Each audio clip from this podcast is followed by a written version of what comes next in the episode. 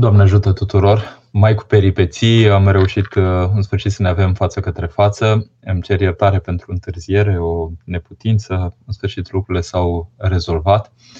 Uh, e o seară foarte bucuroasă pentru mine, pentru că îl sărbătorim azi pe Sfântul Apostol Andrei, căruia îi port numele, prenumele, ca să spunem așa, și sigur pentru mine este o onoare, o cinste, pur și simplu și o bucurie să pot să vorbesc de Sfântul Apostol Andrei Uh, pe care, uitați, îl avem reprezentat și aici în acest fel de icoană foarte inedită, pentru că știm sigur cu toții, sau în orice caz învățăm cel puțin din viața bisericii, că a acceptat să fie răstignit pe o astfel de cruce care chiar îi poartă numele Crucea Sfântului Andrei.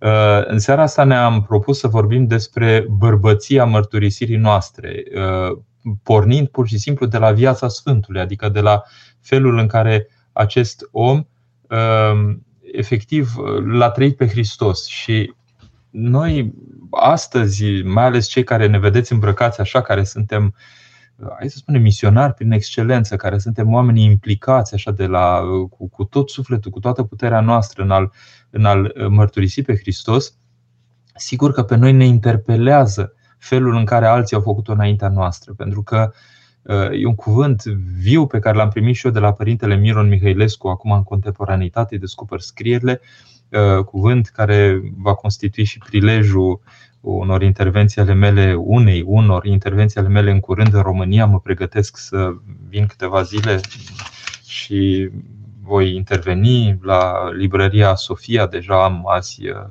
așa și data, va fi miercuri 21 Uh, decembrie pe tema aceasta a arderii în Hristos. Pentru că creștinismul nu e efectiv doar așa o învățătură și nu cred că și-a găsit nimeni un job în viața bisericii astfel încât să spună Uh, uite, unii au joburi de a, unii sunt youtuber, alții sunt influencer, alții sunt nu știu ce și eu mi-am găsit o chestiune în care trăiesc viața bisericii. Pentru noi, cei care trăim ca preoți, uh, de exemplu, viața bisericii, cu siguranță e mai mult decât atâta. Nu ne-am găsit un job eclezial, să spunem așa, sau un job religios sau o preocupare religioasă. Deși există tendința aceasta. Să ne fie bine, să ne configurăm un loc călduț în care pur și simplu să ne facem între ghilimele misiunea, să vorbim de pastorație, să vorbim de tot felul de lucruri care au impact așa din punct de vedere terminologic Însă, dincolo de acestea, este efectiv crucea aceasta. Adică posibilitatea noastră, jerfa noastră, disponibilitatea noastră de a ne uh, pierde viețile pentru a câștiga, de fapt, viața în Hristos. Pentru că Mântuitorul vorbește în termenii aceștia. Că cel care vrea să-și câștige viața o va pierde, cel care și-o pierde pentru Hristos o va câștiga. Uitați, Sfântul Apostol Andrei, efectiv, e un exemplu de, de, de bărbăție uh, uimitoare pentru noi uh, despre cum să-ți câștigi viața în Hristos. O să parcurg un pic în zona aceasta care mi este alocată să vă vorbesc, o să uh, parcurg un pic viața lui spre a vă arăta câteva repere care duc către bărbăția asumării și mărturisirii. Sigur că înțelegem că este uh, când ai de-a face cu un apostol, ai de face cu, cu, cu un sumum și al trăirii și al mărturisirii. Da? Nu avem echivalent până la urmă. Adică 2000 de ani după aceea vedem că oamenii care au făcut cea mai mare misiune, care au reușit să facă ceva cu totul extraordinar în sânul umanității, sunt numiți la un moment dat în tocmai cu apostolii. Deci, vedeți, este un apelativ care arată o intensitate și o mărie, mărime a, a, a misiunii care dă fior, efectiv, pentru că ne uităm la apostol ce, ce, câte popoare, câte uh, zone geografice au vizitat, ce au putut să facă un singur om sau 12 oameni sau 70, dacă vrem să numim pe toți apostolii ucenicii. Vă dați seama uh, acești trimiși de Hristos ce au reușit să facă și câte, câte vieți au schimbat și Uh, nu numai vieți în timpul vieților, ci câte vieți au schimbat pur și simplu de-a lungul istoriei prin faptul că ei au fost cei care au împlinit uh, cu atâta ardoare și cu atâta, cu atâta viu, cu atâta ardere lăuntrică uh, cuvântul lui Hristos. Deci ei sunt prietenii cei mai apropiați. Da? Și pe măsură ce te apropii de viața unui apostol, efectiv, arderea aceasta te copleșește, pentru că îți dai seama că dacă au fost vreodată oameni care au ars să spunem, cât mai deplin pentru Hristos, aceștia sunt apostolii. Da? Uh, sigur, Maica Domnului este o prezență absolut aparte, este cea mai minunată primire a lui Dumnezeu printre oameni și cu o vocație aparte, dar vedeți, ea nu este apostol, nu a fost trimisă departe până la marginile pământului. Ea mărturisește prin discreția vieții. Însă apostolii efectiv au făcut treabă de bărbat. Adică au mers până la mari depărtări și pur și simplu au vestit oamenilor în diverse popoare, în diverse locuri, au vestit pur și simplu că răspunsul pentru viața fiecăruia în parte din cei care descopereau această mărturie era chiar Hristos pe care ei încă nu-L cunoșteau și care, spre care erau chemați să se deschidă. Da? Deci când ne întâlnim cu, cu uh, un apostol, ne întâlnim concret cu, cu un om care a făcut minuni, pe urmele faptului că Mântuitorul a spus că minuni mai mari decât acestea veți face în numele meu, da? că diavolii se plecau în numele lor, că proroceau, că pur și simplu făceau ceea ce Hristos însuși a făcut în umanitate. Da?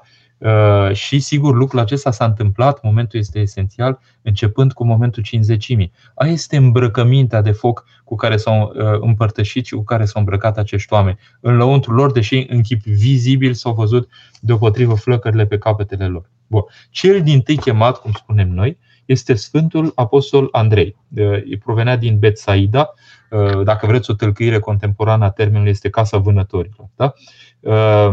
Trebuie să știm că era un monah cumva. Adică când spun cumva, este un începător alături de Sfântul Ioan Botezătorul uh, și Fecioria mai și Domnul ne vorbește despre lucrul acesta, de lucrarea aceasta a monahismului, a monahismului lăuntric și a monahismului deopotrivă împlinit prin Uh, rânduiala trupească. Deci trebuie să știm că Sfântul Apostol Andrei este un om care nu s-a căsătorit, nu a căutat lucrul acesta, ci pur și simplu, la început a fost ucenic al Sfântului Ioan Botezătorul, uh, era alături de Sfântul Ioan Botezătorul uh, și chiar Sfântul Ioan Botezătorul găsim în viața lui îi poartă către, pe cei doi către Hristos și spune, iată mielul lui Dumnezeu cel ce ridică păcatul lumii. Și uh, acești doi ucenici, deci uh, asta e mărturie la Ioan pentru Hristos, acești doi ucenici uh, lasă pe Sfântul Ioan Botezătorul, să spunem în urmă, pentru că Sfântul Ioan Botezătorul spune nu sunt eu Hristos, ci acesta e Hristos. Vă imaginați că Sfântul Ioan Botezătorul era fiul lui Zaharia, era cineva cunoscut, era cineva așa cu, cu, cu faimă oarecum în vremea respectivă, în timp ce Hristos era un, un, un nimeni, un necunoscut. Așa și Sfântul Ioan Botezătorul spune despre Hristos, El este Mesie. Da? Și uh, cei doi se duc către Hristos. Și Hristos e relatat în Evanghelie acolo că Hristos îi vede că vin, vin, uh, pe cei doi vin după el și întreabă ce căutați și ei spun rabii unde, unde locuiești, unde petreci. Și Mântuitorul răspunde veniți și vedeți. Acest cuvânt veniți și vedeți este efectiv apostolic în sensul că e trăit de apostoli. Adică ce au văzut, aceea au vestit. Ceea ce ochii noștri au văzut, ceea ce urechile noastre au auzit, ceea ce mâinile noastre a pipăit, aceasta vă vestim. Da? Deci, vedeți, este o ardere în cunoștință de cauză, în, în atingerea, în contactul concret cu, cu sursa vieții venită, venită în lume. Da? Și uh, l-au urmat, pur și simplu, și uh, sigur că s-au întâlnit cu Hristos și au făcut cunoștință cu Hristos. Uh, când Uh, Sfântul uh, Andrei prezintă pe Hristos celorlalți, spune am aflat pe Mesia. E foarte interesantă această mărturie. De ce? Pentru că se pare că la vremea respectivă Mesii sau Hristos se numeau și împărații iudeilor, adică cei care conduceau. De ce? Pentru că erau unși, erau unsul, unsul lui Dumnezeu. Ei erau unși cu, uh, cu un mir, uh, un, un de lemn sfințit, da? și se numeau unși. Mai că el nu spune am întâlnit un, uh, un Mesia, ca să spunem așa, ci l-am întâlnit pe Mesia, adică pe cel așteptat de toată lumea. Da? Iar în clipa când se povârnesc lucrurile cu, cu Sfântul Ioan Botezătorul, în sensul că Uh, este luat în închisoare, este, începe martiriul lui practic. Vedeți, ei doi rămân, se întorc la pescuit și acolo trece, pe acolo trece Hristos și îi cheamă, pur și simplu îi cheamă, veniți să vă fac pescar de oameni. Și spune că îndată lăsându-și mrejele, corabia, casa, neamul și așa mai departe, gata, s-a terminat, s-au dus după, după Hristos. Uh, deci, vedeți, există o pregătire și o mărturie din partea Sfântului Ioan Botezătorul pentru Hristos ca fiind El Mesia, pe care Sfântul Andrei o primește, o trăiește și o interiorizează. Și în clipa când uh, face cunoștință cu Hristos și în clipa când a venit momentul, un fel de plinire a vremii lui, când primește apelul din tâi, așa, vine după el pur și simplu. Deci avem de face cu un om care trăia monahal, da? cu un om care mergea ca ucenic, a fost format ca ucenic de Sfântul Ioan Botezătorul și după aceea vine la Hristos și rămâne cu Hristos. Diferența între Hristos și Sfântul Ioan Botezătorul este foarte vizibilă. Sfântul Ioan Botezătorul boteza, da? nu făcea alte minuni, nu via morți, nu îndrepta, să spunem, neputințele oamenilor făcând aceste minuni care sunt specifice Mântuitorului. Deci, la un moment dat, Sfântul Andrei vede această diferență și se împărtășește din, din simțirea aceasta și din, din distinția aceasta și îți dă seama tot mai mult, e copleșit, dacă vreți, de, de, de, de, de puterea care emana din Hristos, pentru că Hristos, uh, sigur, era un om rugător către Dumnezeu Tatăl, asta e sigur, dar el pur și simplu, el însuși făcea minunile acestea. Și a prins o grămadă de minuni, vedem în viața lui, de exemplu, uh, când erau oamenii aceia când nu aveau ce mânca, i-a spus lui Andrei, uh, Andrei a spus că avem doar cinci pâini și puțin pești, cum Mântuitorul le-a înmulțit Uh, după aceea vedem la un moment dat un episod în care vedem îndrăzneala lui la Hristos. Da? De exemplu, la un moment dat niște elini au vrut să-L cunoască pe Hristos și bun, au venit la Filip, dar Filip n-a îndrăznit să se ducă direct la Mântuitorul. S-a dus la Sfântul Apostol Andrei și Andrei îndrăznește la Mântuitorul și în felul ăsta s-au întâlnit cu Hristos. În ceea ce privește propovăduirea lui, ca și la Sfântul Apostol Pavel, deci aria este absolut imensă. Am putea spune că Bizanțul de mai târziu, să spunem, îi datorează enorm, pentru că foarte mult a propovăduit în părțile astea. Și nu numai, ci și la uh, teritoriile acestea de, de confluență cu Bizanțul. Uh, de exemplu, i-a căzut sorții să propovădească în Bitinia Uh, se merge spre Constantinopol, în partea Mării Negre, a ajuns până în, în Rusia. La un moment dat, chiar în Rusia, un munte de acolo a primit această prorocie din partea lui că se va umple de sfințenie și se va trăi viața sfântă acolo. Uh, deci, dacă stăm să ne uităm la mulțimea locurilor și la întinderea teritoriului pe care l-a parcurs, îți trebuie cu adevărat o bărbăție incredibilă a mărturisite tale. Pentru că te-ai simțit copleșit ca om. Noi ne uităm pur și simplu în parohiile noastre. Deci gândiți-vă că eu în relație cu sute de oameni mă simt depășit. Da? Orice relație între un om și mai mulți te aduce la, la marginea și la, la conștiința limitelor tale. Nu poți să depășești la un moment dat. Dacă n-ar fi lucrarea lui Dumnezeu, te-ai, uh, pur și simplu te-ar, uh, te-ar uh, așa zăpăci. Chiar, să vă arăt ceva.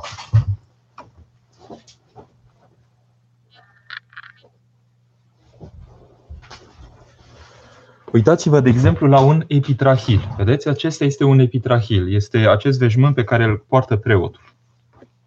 Acum, epitrahilul meu de aici mi l-a dat un om cu viață sfântă. Uh, vedeți, ciucurii aceștia care sunt jos aici, vedeți, închipuie mulțimea oamenilor pe care îi păstorește.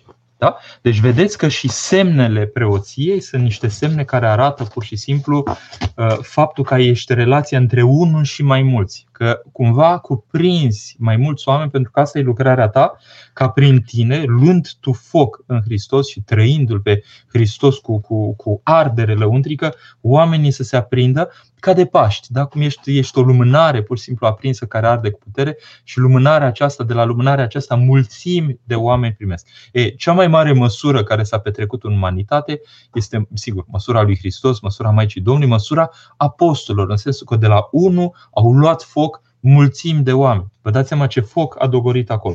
Dar lucru de înțeles, pentru că erau niște oameni cu asemenea trăire, de exemplu Sfântul Apostol Andrei, încât efectiv vindeca oameni, deci cu asta se ocupa el și a pus problema la început, când a început mărturisirea lui, cum să facă să ducă uh, prezența lui Hristos în mijlocul oamenilor. S-a întrebat uh, dacă nu cumva să înceapă să facă minuni, pentru că, vedeți, erau și mulți oameni simpli sau mulți oameni cu, cu traiuri diferite, cu traiuri sălbatice câteodată. Avem mărturie din viața lui, de exemplu, că a ajuns în, uh, în locuri care erau uh, foarte periculoase, de exemplu la Sinope.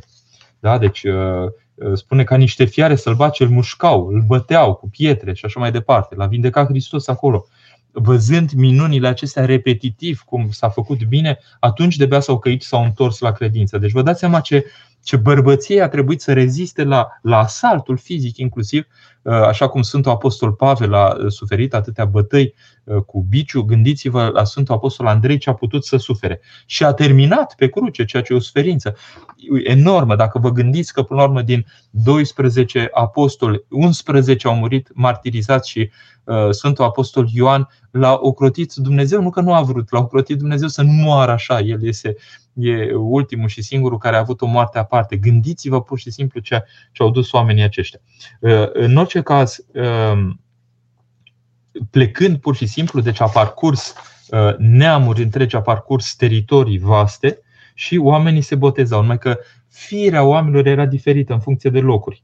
De exemplu, în Bitinia s-a apucat să facă minuni, adică pe cei muți îi făcea să vorbească, tămăduia pe cei bolnavi, multe minuni, doctor fără de plată a celor bolnavi, uh, distrugea capitele, capiștele idol, uh, idolilor, zeilor și așa mai departe. Uh, a stat, de exemplu, doi ani în cetatea Nicee, vă gândiți Nicea, da? E un punct absolut de rezonanță pentru, pentru stabilirea credinței. Simbolul nostru de credință, crezul de Nicea și Constantinopol, 325-381.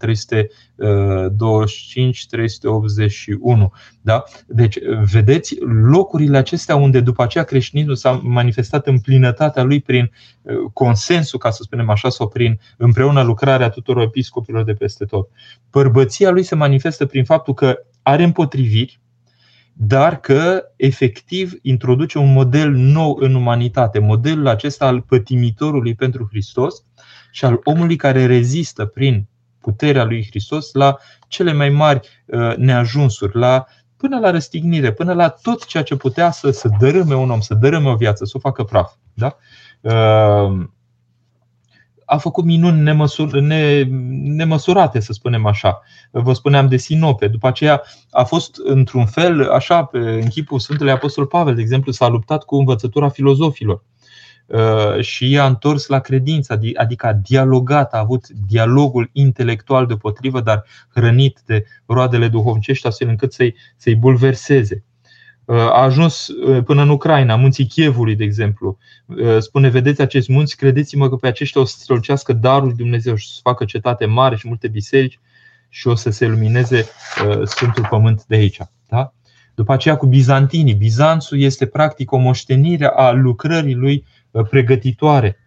Uh, a zidit o biserică, deci a avut timp să facă o biserică, gândiți-vă, în numele Sfintei uh, Preasfinte Născătoare Dumnezeu.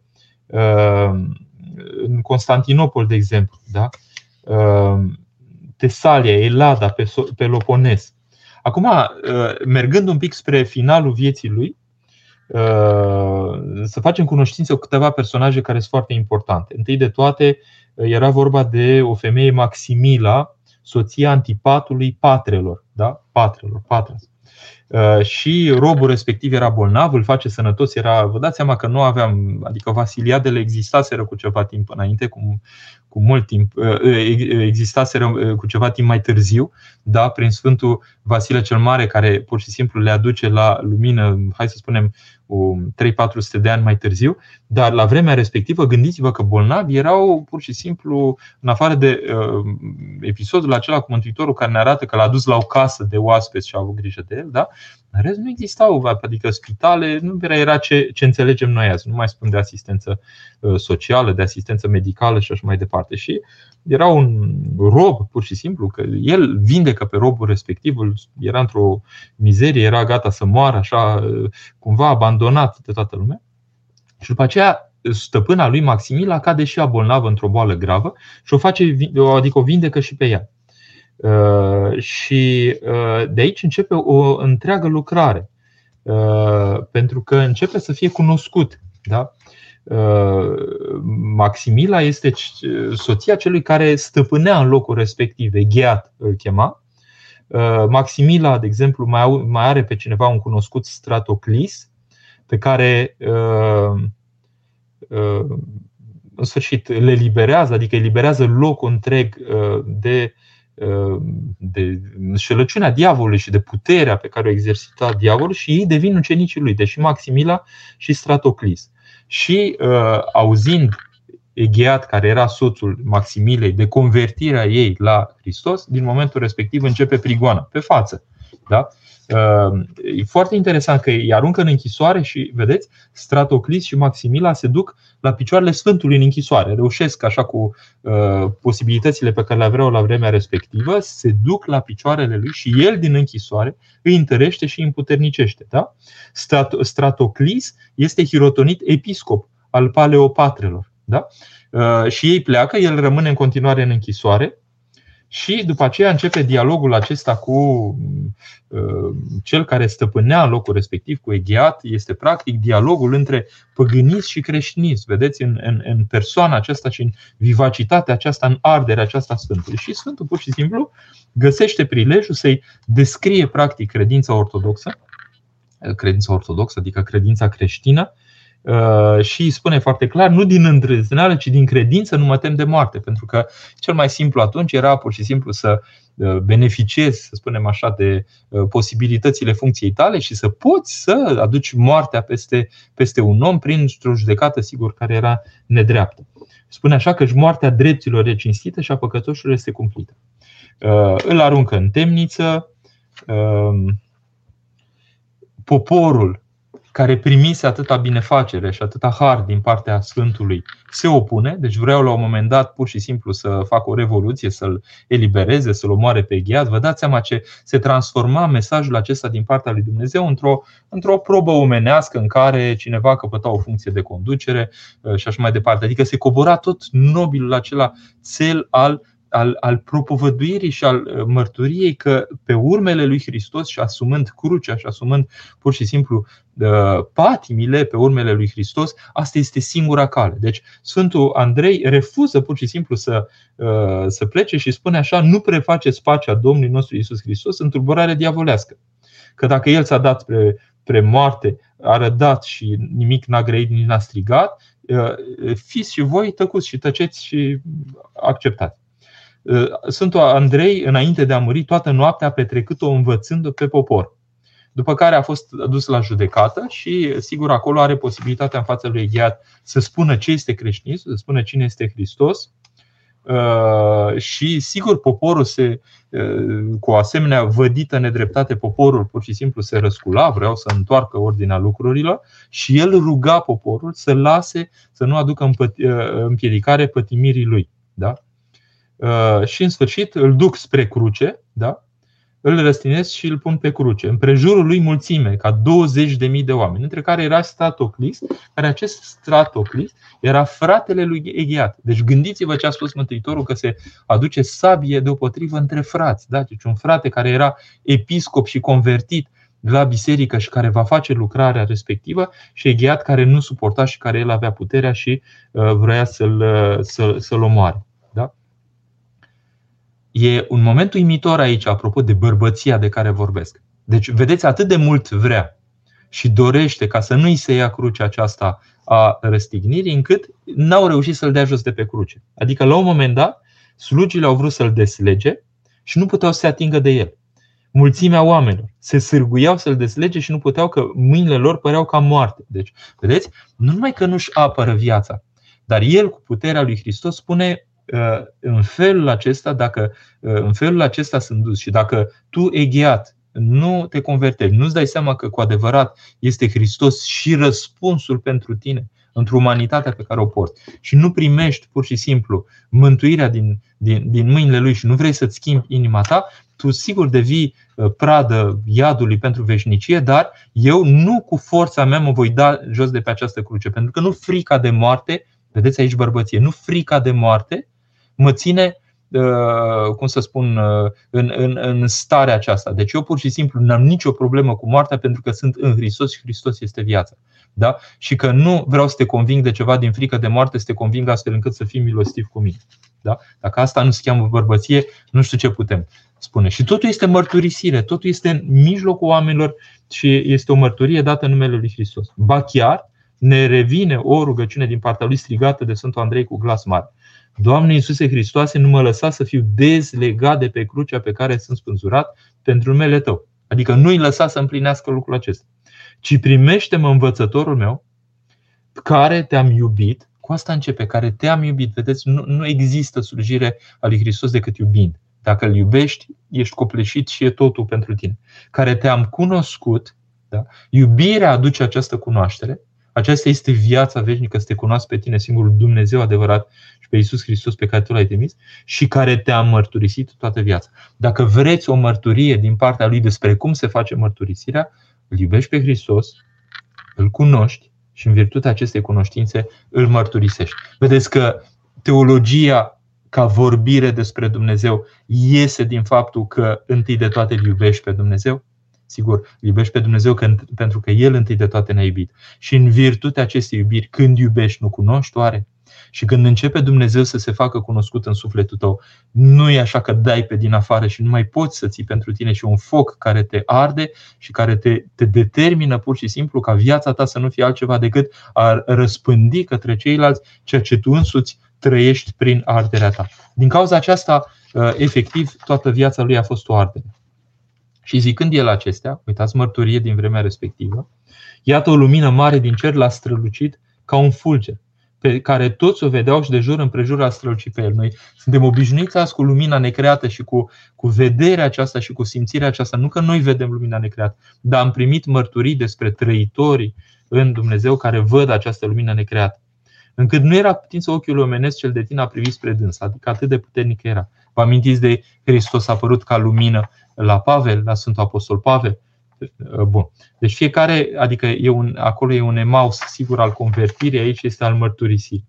Și a petrecut acea lumină cerească strălucindu-l ca la o jumătate de ceas. Deci nu a fost o chestiune așa rapidă și unii și-au dat seama și unii nu, ci a stăruit acolo. Și când lumina a dispărut, atunci și Sfântul Apostol Pavel Uh, Andrei și-a dat sufletul cel sfânt. Da? Și a murit, asta este mărturia, la bătrânețe, la 80 de ani. Înțelegeți? Deci era un bătrân cuvios și vedeți un bătrân cuvios parcurgând atâta timp de viață cât bine a făcut celorlalți. Uh, vedeți? Vă spun lucrurile acestea pentru că suntem tentați, sigur, să transformăm arderea aceasta creștinismului, să o banalizăm, să o, să o transformăm într-o uh, convingere cumva așa, de exemplu în Occident într-o convingere lăuntrică, personală care uh, nu are voie să iasă în afară și nu are voie să mărturisească, dar prima mărturie este exact cum spune că nu poate cetate care stă pe vârful muntelui să se ascundă. Dacă faptele vieții noastre și trăirea noastră și arderea noastră devin semnalul de alarmă pentru ceilalți. Uh, nu e vorba numai de a-i trage de mânică pe ceilalți, a face niște lucruri absolut. Uh, ne-am dorit să facem lucrurile acestea, să facem vindecări, să facem lucruri minunate, să trăim și așa mai departe. Sigur, lucrul acesta și are tot sensul în viața bisericii întotdeauna. Dar vedeți, uh, în neputința noastră ne dăm seama că suntem la măsuri foarte Uh, foarte mici față de ceea ce au trăit creștinii primelor veacuri, din pur și simplu neangajarea noastră, din faptul că uh, uh, pervertim creștinismul și nu-l mai trăim ca o flacără, ca o, ca o, ca o trăire întâi de toate, ca o, ca o simțire lăuntrică, ci îl transformăm într-un sistem. Sigur, și cultural, și așa de cugetare și așa mai departe. Deci, vedeți, bărbăția aceasta mărturisirii pe urmele Sfântului Apostol Pavel înseamnă că dacă îl iubești pe Dumnezeu, nu poți să nu-ți pese de cei care se primejduiesc și își pierd viețile veșnice prin ceea ce se întâmplă. Și atunci, cumva, ă, trebuie să îl mărturisești pentru că îl mărturisești. Tu îl mărturisești prin angajamentul tău de viață. Și devii, avem nevoie de oameni care se transformă în foc. Da? În, în foc pentru Hristos. Lucrul acesta este cu putință. Pentru că Uh, spune așa, Duhul să nu-l stingeți, da? Sau oare nu ardeau inimile noastre noi când ne vorbea pe cale? Deci, vedeți, viața unui preot este o viață, până la urmă, de om care se aprinde de la flacăra Hristos ca la înviere și care, la rândul lui, într-o aprindere aceasta, aprinde și viețile altora. Că dacă tu ești o flacără stinsă, da, și ești un muc, așa, de, de ce, să, ce, ce poți să aprinzi în ceilalți trei? Tu să fii aprins să arzi cu flacără și un, cineva care arde cu flacără se vede flacăra pentru că aduce lumină. Da? Deci asta este singura cale de mărturisire și asta învățăm de la, de la Sfântul Apostol Andrei. încheie aici, pentru că mi se încheie cele 30 de minute pe care mi le-am propus să vi-l prezint, spunându-vă pur și simplu că bărbăția aceasta a lui a Sfântului Apostol Andrei nu vine numai de la nume care înseamnă, care semnifică această bărbăție, ci însă viața lui a fost o viață de om care l-a iubit pe Hristos, care pentru el a contat Hristos mai mult decât orice, care și-a trăit în feciorie viața, care până la 80 de ani a suferit pricoane și răutăți și dureri și chinuri și toate lucrurile acestea care au fost asupra lui și care nu l-au împiedicat, ba chiar i-au intensificat dorința de a-i sluji lui Hristos pentru că este viața și pentru că a primit încredințare de partea lui Dumnezeu cât de mult l-a iubit Hristos. Acum ar fi și momentul întrebărilor și văd deja uh, uh, două întrebări aici. Putem face așa, fie uh, moderatorul întâlnirii mele mi le poate pune, fie pot să răspund în ele direct acolo, cum vreți. În orice caz, eu răspund la cele care sunt aici.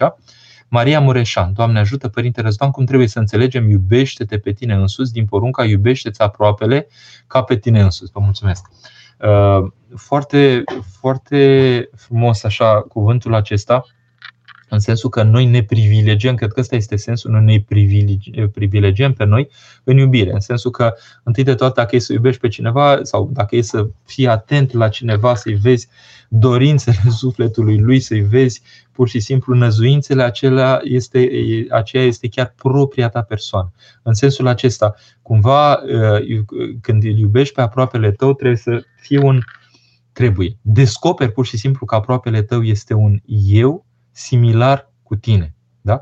Deci, este un alt eu. Și în clipa când ai conștientizat faptul că ești cu atâta precauție, cu atâta delicatețe în privința propriilor tale năzuințe și că ai grijă de ele și că cauți cumva ca drumul tău să fie împlinitor, îți dai seama pur și simplu uh, că e important și celălalt ca un alt eu. Și atunci începi să tratezi pe eul care este celălalt uh, pur și simplu într-o, într-o atenție, dacă nu similară, cel puțin compatibilă cu atenția pe care ți-o acorzi ție.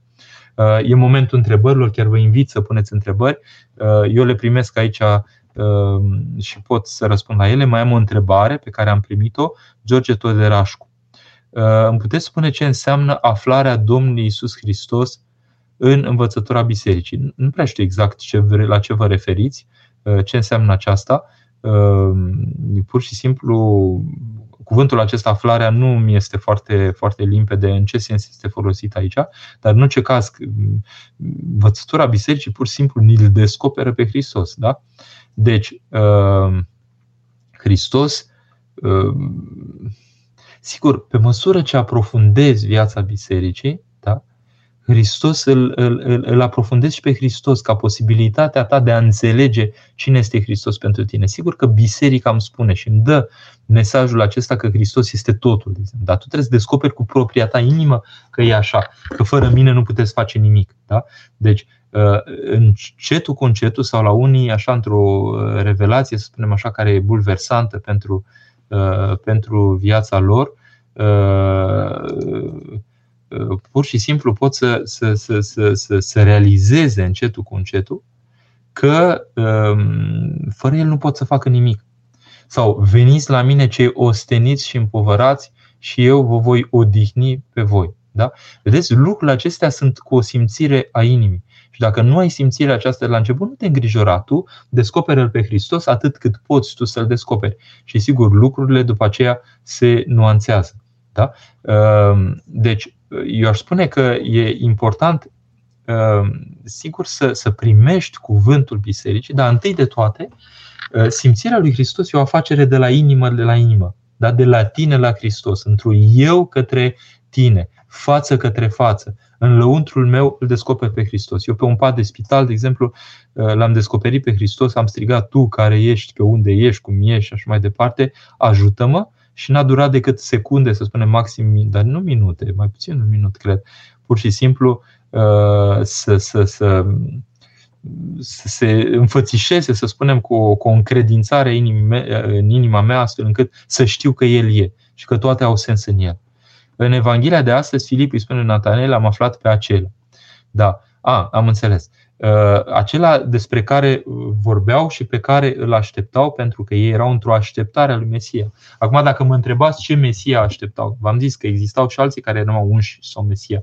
Ei așteptau pe Mesia care va elibera poporul lui Dumnezeu. Mai că vedeți și înțelegerea aceasta este limitată, pentru că ei așteptau uh, cel mai probabil un Mesia istoric care îi scapă de cucerirea romană, care le dă Uh, slava lui Dumnezeu și pot să-L trăiască. Sigur, pe Dumnezeu era regat de Dumnezeu, dar uh, ei vedeau lucrurile acestea și într-o făptuire din aceasta, așa, în înțelesuri uh, pur și simplu omenești și sociale. Și Mântuitorul le-a bulversat până și înțelegerea aceasta. Pentru că Mântuitorul nu s-a referit în ultima instanță la un popor. Propovăduirea lor a debordat către toate neamurile, mergând învățați toate neamurile botezându-le în numele Tatălui și Fiului Sfântului Duh.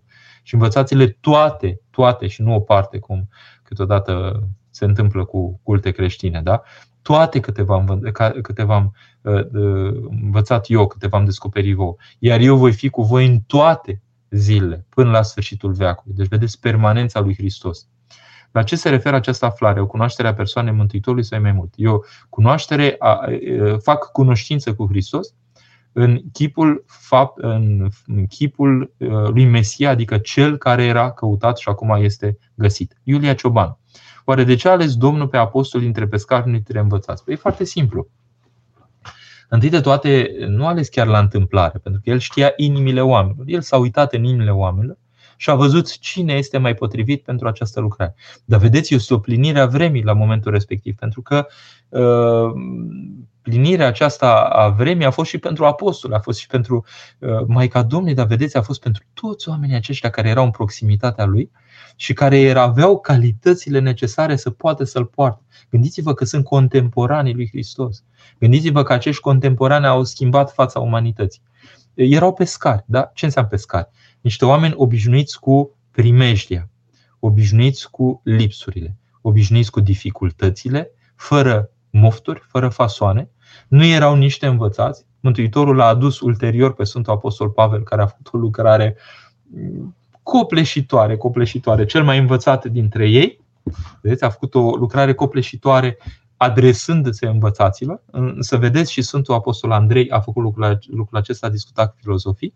Și, sigur, Sfântul Apostol Ioan, care scrie lucrurile astea dincolo de orice uh, filozofie, să spunem așa, dar abordând lucruri care erau și preocuparea filozofilor. De exemplu, la început a fost cuvântul. Vedeți, foloseau Uh, uh, logosul, termenul de logos era un termen filozofic la vremea respectivă. Era folosit în căutarea filozofică a oamenilor de atunci. Deci, vedeți, Sfântul Apostol Ioan, de exemplu, ține cont cumva de bagajul ideatic și de căutări, dar dă o dimensiune. De aia Sfântul uh, Sofronie Zaharov în contemporanitate spune că sunt oameni care au încercat să-l placeze pe Ioan undeva la, în sfârșit, pe urmele unor căutări filozofice, dar spune, dar Duhul în care a scris lucrurile acestea îl arată cu totul aparte de tot ce a făcut până acolo. Pentru că e o asemenea adâncime și o asemenea, un asemenea abis teologic acolo, în care vezi pur și simplu și vezi la el suflul veșniciei.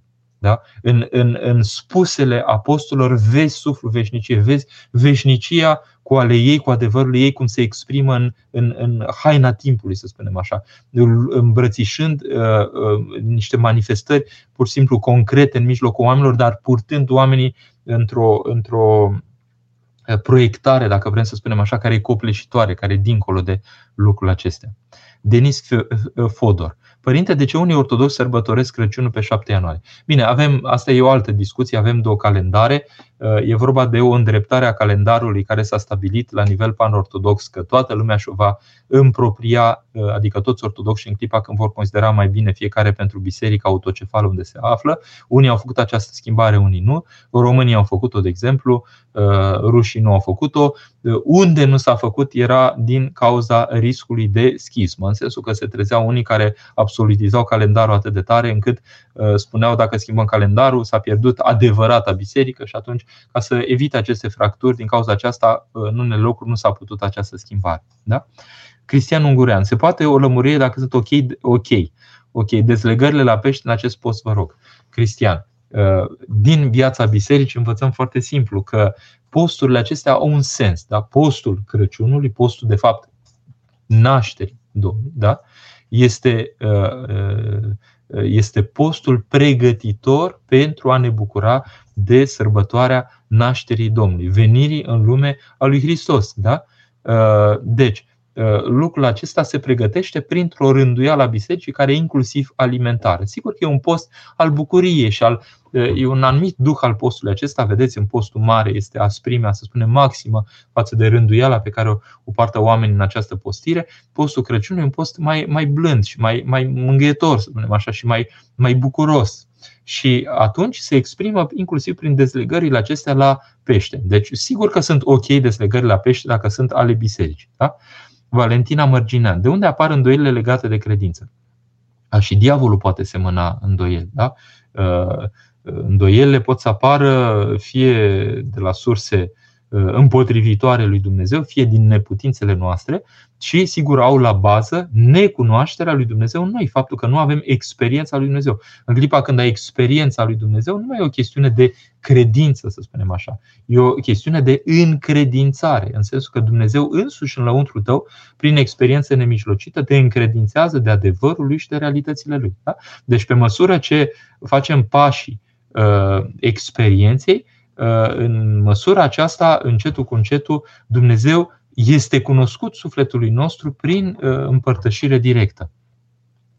În rest, îndoiel pot să avem toată viața. Uh, viața este semănată cu îndoiel, dar și cu răspunsuri la aceste îndoieli, care sunt experiențe altele și altele care se adaugă încredințărilor lăuntrice. Și spune Sfântul Sofronie Zaharov că unii, adică credința, pleacă de la mici să spunem, sau palide încredințări, până la adică sunt trepte pur și simplu și posibilități diferite de adâncire până la copleșirea pur și simplu sufletului că îl trăiește sfinții aceștia mărturisitori contemporani pe linia aceasta lui Gheron Iosif și Iosif Vatopedinu și toți ceea ce dau mărturie azi mănăstirea Vatoped, Uh, și de fapt Sfântul Munte întreg, până la urmă, care se hrănește din trăirea uh, lui Gheron Iosif, Iosif Isihastu, vedeți, uh, oamenii câteodată trăiesc o plinătate și dau mărturie că trăiau o plinătate de har atât de mare încât se îndestulau pur și simplu, dădea pe din afară simțirea aceasta Harului Dumnezeu. Și atunci, când ești plin, când dai pe din afară, nu mai încap umbrele acestea legate de credință. Deci trebuie să fim în starea aceasta arzătoare. Părinte, cum te decide cu pace? Prin duhovnic. Cum fac diferența între voia mea și voia lui Dumnezeu? Ascultând de duhovnic, Ana Maria. Mai precis nu vă pot spune cea mai mare precizie aici, de bisturiu. Ascultați de cuvântul de duhovnic. Cristian Ungurean. Și unde exact în Scriptură ne dăm seama că Sfântul Apostol Pavel a fost întâi chemat? Uh, n-am exact, uh, um, cum să spun, locul exact acum să vă, uh, să vă găsesc, uh, dar pur și simplu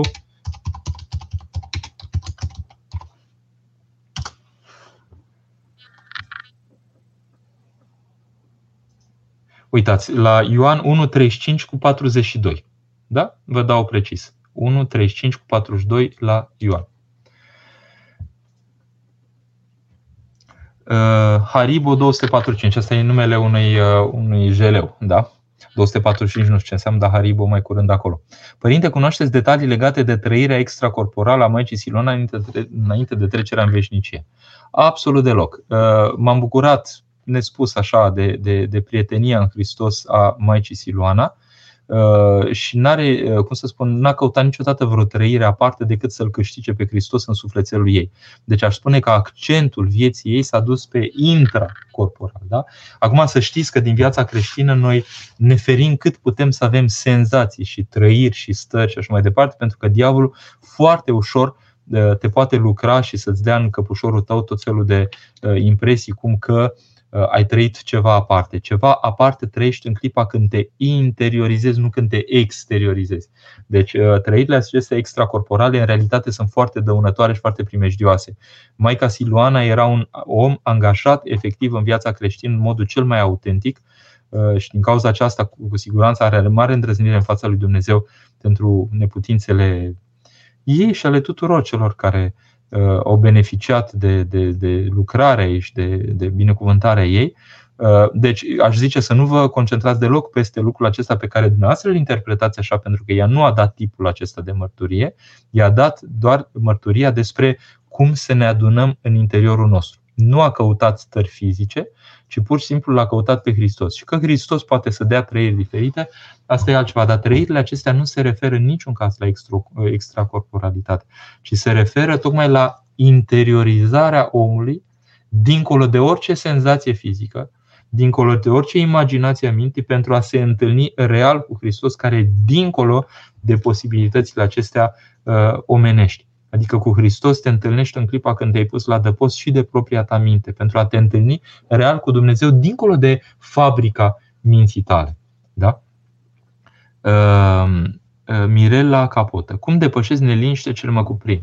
Uh, cel mai simplu, spovedindu-le da? spovedindu-le pur și simplu. Deci, măcar din când în când să mergeți pur și simplu la deparazitare, la spovedit, aș spune că suficient de des astfel încât ele să nu se acumuleze. Luați cuvântul ăsta din, din pateric, din cuvintele părinților din pustie, că uh, uh, sunt foarte plastici. De exemplu, spun că uh, peste o casă, adică nu cade găinațul de pastere peste o casă care, a cărui horn scoate fum, de exemplu. Da?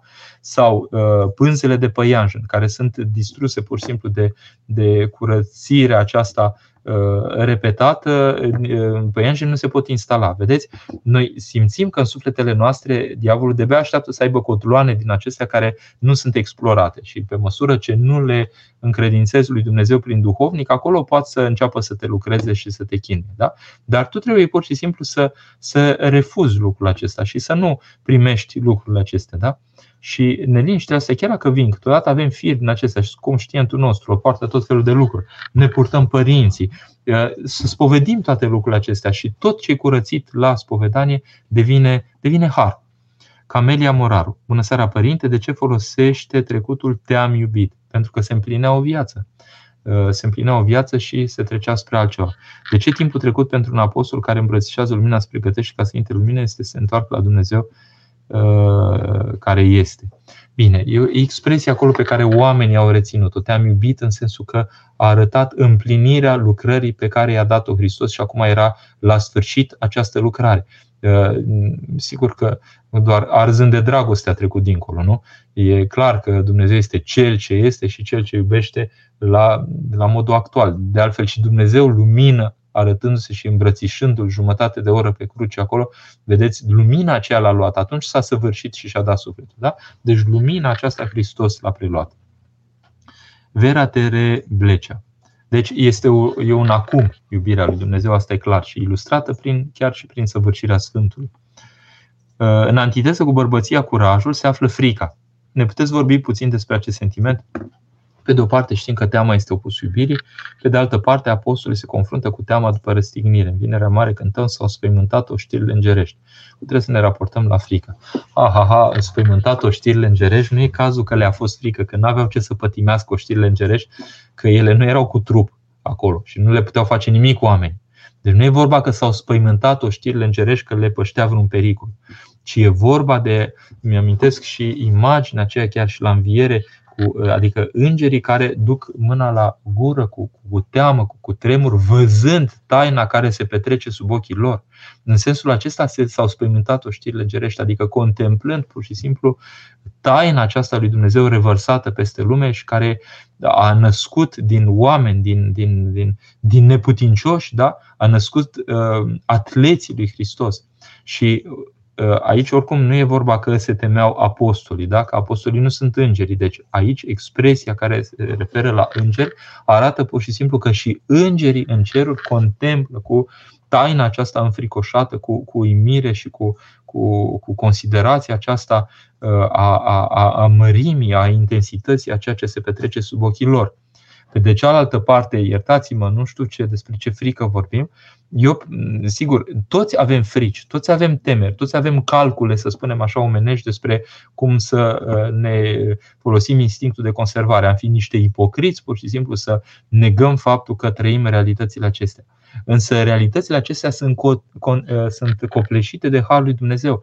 Aici avem mărturia că omul care caută cu orice preț pe Dumnezeu Uh, chiar temerile firești, chiar instinctul de conservare, chiar toate lucrurile acestea care joacă un rol foarte mare în, în sensul morfologic, anatomic, adică de prezervare, să spunem așa, a integrității corporale. Deci lucrurile acestea, vedeți, numai la un moment dat sunt copleșite de chemarea, de beția, pur și simplu, de, de, de curajul acesta care dincolo de calculele omenești. Eu însumi, de exemplu, am trăit la, adică un pic după Revoluție, n-am fost exact în primele zile, vă spun uh, lucrul acesta pe 13 ianuarie, bun, am ieșit așa pe stradă, de exemplu, uh, uh, Bine, a fost și piața Golanilor după aceea și în sfârșit au fost mai multe momente. Am simțit, de exemplu, că și în momentele Revoluției, sigur, am simțit pur și simplu că nu conta riscul morții. Da? Că acum era ceva care se întâmpla adevărat, atât de important, încât nu mai era, era ca o eliberare de faptul că te-ai fi securizat cu ceva și te-ai fi pus la dăpost. Aveai curajul să te lași morții pentru că merita cu adevărat. Era o eliberare. Eu am trăit momentele astea și aproape mi-e dor de astfel de momente să nu mai fac atâtea calcule cu viața mea, ci pur și simplu să mi-o pun uh, în mâna lui Hristos. Deci, vedeți, în Hristos se depășesc lucrurile acestea. Dar e, uh, uh, simțirea aceasta o putem avea curent, adică un om angajat în viața în Hristos este un om care trăiește realitățile acestea la ordinea zilei. Liviu Răducanu. Părinte, credeți că sunt în înșelare toată viața? Simt o chemare să deschid o poartă de la care aș avea cheia. De copil simt că am o cheie în lăuntru meu cu care va trebui să deschid o poartă pentru ca omenirea, omenirea, ca omenirea sa fie mai bine sau să fie mai bine, ca omenirea să fie mai bine. Liviu. Uh, poarta aceasta a deschis-o Hristos și ne-a deschis-o fiecăruia în parte în clipa când am acceptat botezul. Din momentul respectiv trebuie să fim niște împreună lucrători cu Dumnezeu. Nu există o altă cale pe lângă Hristos. Hristos a deschis pentru umanitate calea aceasta. Da? Deci deschideți pur și simplu lăuntric, luați-vă în seamă botezul cu adevărat, aveți o responsabilitate imensă față de propriul botez. Întrebați-l pe Hristos acum ce să fac, pentru că așa l-au întrebat oamenii când s-au convertit la Hristos. Acum ce trebuie să facem noi? Li s-a spus botezați-vă și trăiți viața în nou Hristos. Asumați-vă viața în Hristos da? Și din momentul respectiv, lăsați-vă pur și simplu purtați. Uitați, Sfânta, Sfânta Parascheva, vedeți, de la Iași. Deci o copilă care pur și simplu a ascultat cuvântul lui Hristos și maximalismul, cum am spune așa foarte pretențios teologic evanghelic, nu a stat să judece după mintea adulților care dădeau tot felul de coeficiente de, de, de înlesnire așa, și de diminuare a cuvântului evanghelic, ci pur și simplu a trăit pe Hristos în modul, uh, a chemat-o Hristos Uh, s-a dus după el. Da? Uh, nu și-a făcut calcul omenești despre cum să-și scape piele. Înțelegeți? Deci maximalismul acesta ne privește pe toți. Numai că, sigur, ascultarea noastră de Dumnezeu e ascultarea de duhovnic. Deci, prin duhovnic să înfloresc pur și simplu și să răspund și să dau drumul să deschid pur și simplu Hristos și Hristos, ca exact cum spune el, că o sămânță în aceasta mică rodește un arbore din acesta mare și face o lucrare uimitoare, așa să mă las purtat și Dumnezeu să devină un arbre. Îmi scrie cineva acum în seara aceasta, un, cineva care se spovedește la mine și care mi-e foarte drag, că ajungând în România, uh, nu vreau să-l citez așa, dar acum mi-a venit în timpul emisiunii și dacă a venit acum, am zis așa, pur și simplu că uh, îi spun să vă dea putere să continuați lucrarea și inspirarea care o duceți. Acum, fiind aici, văd mai bine, mai mult lucrarea, adică fiind în România. Adică e o lucrare pe care o fac fiind la Paris aici și în România, prin, de exemplu, prin ceea ce fac în seara aceasta sau prin alte lucruri. De fapt, Dumnezeu să poarte, că Dumnezeu are, vrea să strălucească în oameni. Slava lui Dumnezeu suntem noi, oameni. Da? Slava lui Dumnezeu suntem felul în care noi am ajuns pur și simplu să, să, să, să, să întrupăm ceea ce așteaptă Dumnezeu de la oameni Uh, prin noi înșine. Da? Nu există altă cale. Și, uh, deci, Liviu Răducanu. Și eu am simțit chemarea aceasta. Dar hai să ne punem pe treabă. Nenicu, în perioada carantinei, frica i-a copleșit pe mulți credincioși. E normal, e frica de a nu muri. Da? N-au mai venit la biserică. Dramatic. Pentru că acolo se discern cumva. Eu am scos și o carte în pandemie pe care uh, am tot, uh, adică au ajuns și în România. Uh, Uitați, vedeți? Am scris-o la începutul pandemiei. Și ce am scris aici? Provocarea coronavirusului pentru omul contemporan. Da? Uh, stați să-mi amintesc dacă nu cumva am scos-o și la Ba da, uitați și cu doxologia, acum mi-am amintit, nici nu mai știam. Am scos o, o versiune și pentru doxologia și o versiune și pentru apostolia aici în Occident. Am mers în cele două. Da? Că nu știu acum mai găsiți la ea și acum cred că s-au epuizat. La noi nu mai sunt. Nu știu dacă mai sunt acolo. Căutați-o. O abordare euharistică.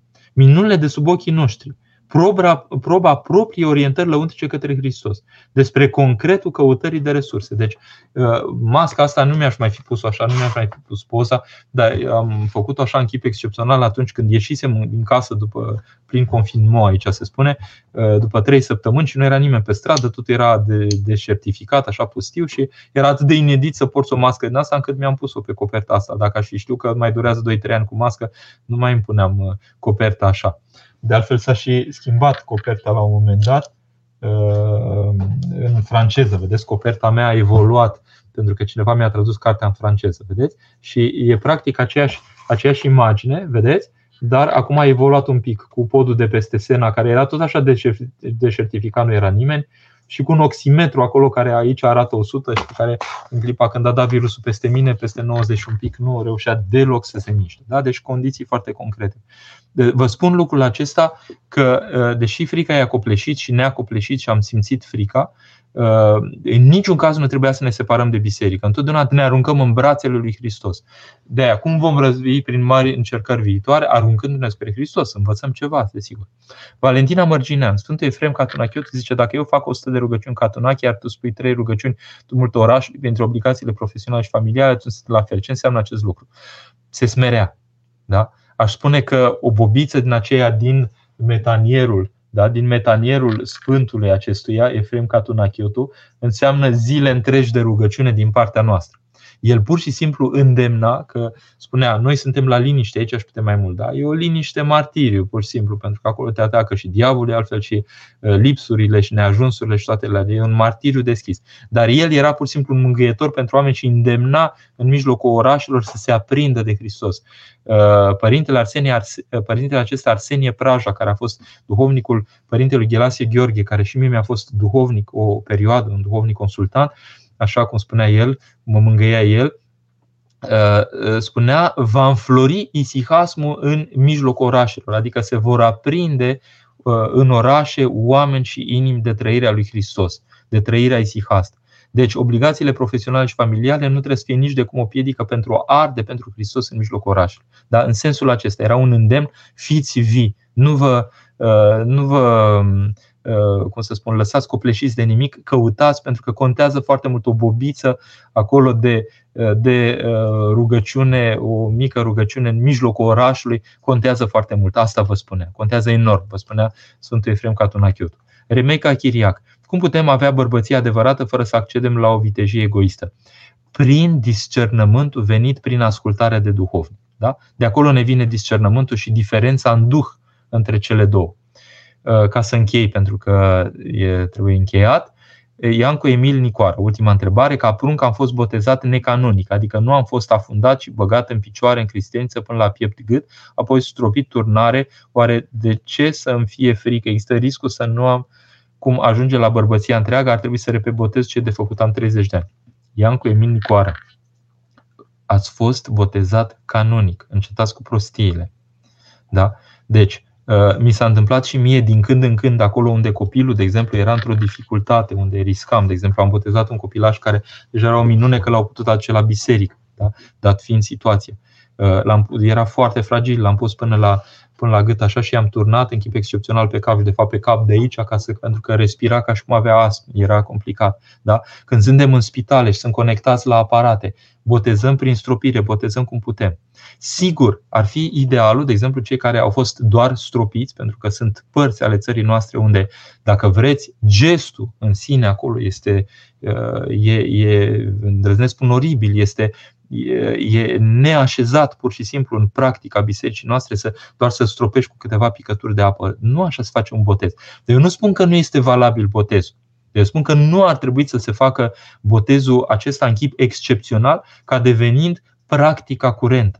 Da? Botezul se face prin scufundare. Deși au fost zbateri la noi în țară, pentru că din când în când, în 20 ceva de ani de, uh, în sfârșit, de, de, hai să spunem după Revoluție, da? în, în 30 de ani, atâtea zbatere au fost cu câteva situații unde aparent copilul ar fi murit în urma botezului, dar n-am întâlnit niciuna din situațiile acelea după analiza respectivă la Institut de Medicină Legală. Nu s-a stabilit niciodată ca fiind cauda morții în ultimă instanță, nu s-a mai stabilit deloc, adică nu s-a confirmat niciodată că copilașul ar fi murit la botez pentru că a, a luat apă. Da? Deci, până la urmă, din toate cazurile acelea care au făcut atâta vâlvă, niciunul nu s-a validat. Da? Schimb, oamenii se tem să facă pentru că uh, s-au întâmplat niște neajunsuri și, sigur, la uh, milioane de botezuri, până la urmă, care se fac, uh, au fost câteva situații unde, aparent, cel puțin pentru că nu s-au validat, da? copilul a suferit. Uh, în ceea ce vă privește, Uh, botezul este absolut valid, deci nu e nicio problemă. Important e că va acoperit în întregime, că dacă v-a turnat și pe cap este în regulă, puteți să ajungeți la bărbăția întreagă, dar să fiți cu toată pacea. Dar noi aici, unde într-adevăr a fost stropire, unde au fost niște situații, de exemplu, am botezat în spital, am, uh, când s-a făcut alt botez, am luat persoana respectivă și am muiat-o complet în apă, deci am scufundat-o de trei ori, dar sigur nu mai spui formula, pentru că uh, botezul a fost făcut, deci nu mai poți să repeți botezul. Dar poți, de exemplu, să-l acoperi cu apa botezului uh, chiar și tardiv, completând, să spunem, ceea ce a lipsit. Așa, se poate face, de exemplu, lucrul acesta. Ca să înțelegem un pic că lucrurile se rezolvă prin completare eventual dar în niciun caz nu se repetă botezul. Deci botezul nostru este canonic și este în regulă. Da? Bine, am împlinit o oră, m-am bucurat nespus uh, așa să vă întâlnesc. Cerem iertare pentru întârzierea aceasta care uh, a avut uh, niște cauze care s-au rezolvat chiar dacă au mâncat un pic de timp.